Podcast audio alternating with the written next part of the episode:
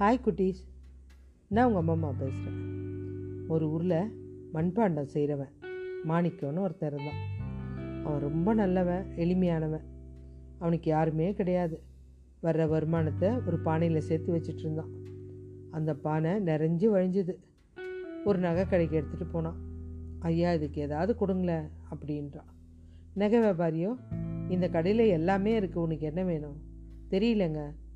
புதிய வடிவில் அழகான வளையல் வந்திருக்கு வாங்கிக்கிறியா? அப்படின்னு கொடுத்துட்டான். அந்த வளையலை வாங்கிட்டு அப்படியே யோசிச்சுட்டு வரான். யாருக்கு கொடுக்கறது தெரியலையே.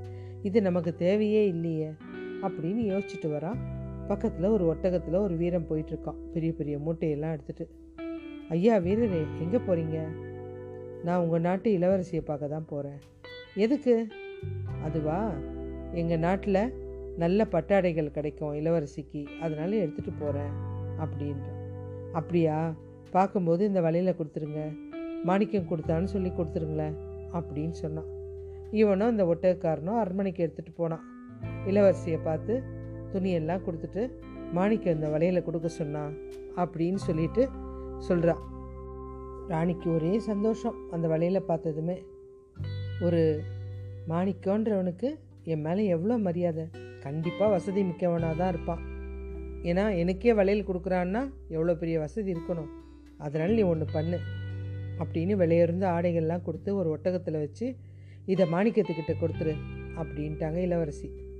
அந்த ஒட்டக்காரனும் நேராக அந்த பட்டாடைகள்லாம் எடுத்துகிட்டு நேராக மாணிக்கத்துக்கிட்ட வந்து கொடுக்குறான்.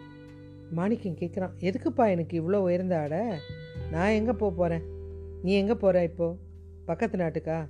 சரி இந்த ஒட்டகத்தோட பட்டாடையும் அந்த மன்னருக்கே பரிசாக கொடுத்துரு அப்படின்றான்.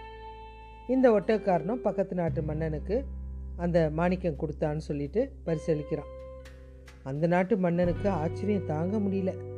எவ்வளோ விலையுறந்த ஆடை பக்கத்து நாட்டிலேருந்து ஒருத்தன் கொடுக்குறானா நம்ம மேலே எவ்வளோ பாசம் அப்படின்னு நாலு அரபி குதிரை சில வைரங்களை பரிசாக மாணிக்கத்துக்கு கொடுத்து அனுப்புகிறான் மாணிக்கம் இதை பார்த்ததுமே என்னப்பா இது வேணான்னு சொல்ல சொல்ல எனக்கே வந்துட்டுருக்கு. நம்ம மன்னருக்கு எடுத்துன்னு போய் கொடுத்துரு அப்படின்னு சொல்கிறான் கேட்டால் அந்த அரசர் தான் கொடுத்தாருன்னு சொல்லி கொடுத்துரு அப்படின்ட்டான் இந்த ஒட்டக்காரனும் அதை எடுத்துகிட்டு வந்து அரசரை பார்த்து கொடுக்குறான். அரசருக்கு ரொம்ப சந்தோஷம். இவ்வளோ வைரங்களையும் இவ்வளோ குதிரைகளையும் கொடுத்தான்னா யாராக இருக்கும்? நம்ம பொண்ணு மேலே ஆசை இருக்கும் அப்படின்னு கல்யாணம் பேச தூது அனுப்புகிறான் அந்த மன்னனும் ஒத்துக்கிறான். ரெண்டு பேரும் திருமணம் நடக்குது.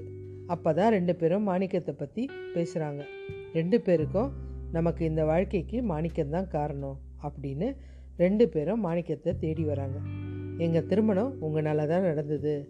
உங்களை மகிழ்ச்சி படுத்துறதுக்கு நாங்கள் ஆசைப்படுறோம். நீங்கள் வந்து எங்கள் அரண்மனையிலே தங்கிக்கணும் அப்படின்னு சொல்கிறாங்க மாணிக்கம் சொல்லிட்டான் எனக்கு வேணாம்மா. தயவுசெய்து என்னை விட்டுருங்களேன்.